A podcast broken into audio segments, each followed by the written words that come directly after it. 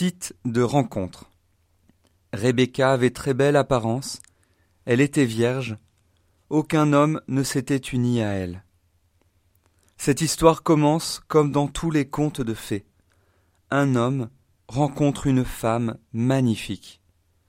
Dans la Bible, c'est souvent au bord d'un puits, aujourd'hui c'est souvent dans un bar. Mais voici que l'histoire ne se passe pas comme prévu.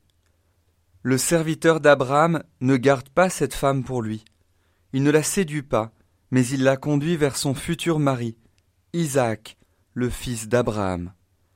Séduire signifie détourner ou diriger vers soi.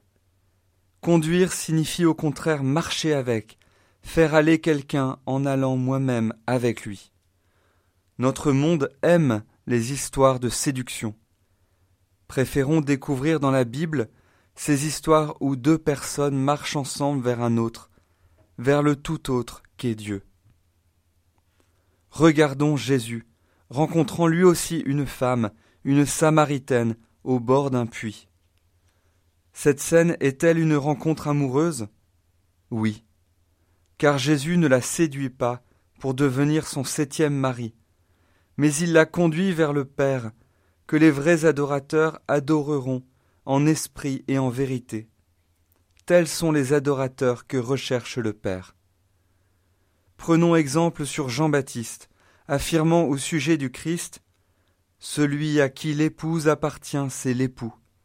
Quant à l'ami de l'époux, il se tient là, il entend la voix de l'époux, et il en est tout joyeux. Telle est ma joie, elle est parfaite. Lui, il faut qu'il grandisse, et moi que je diminue. Cette vertu de conduire et non de séduire a un nom. On l'appelle la chasteté.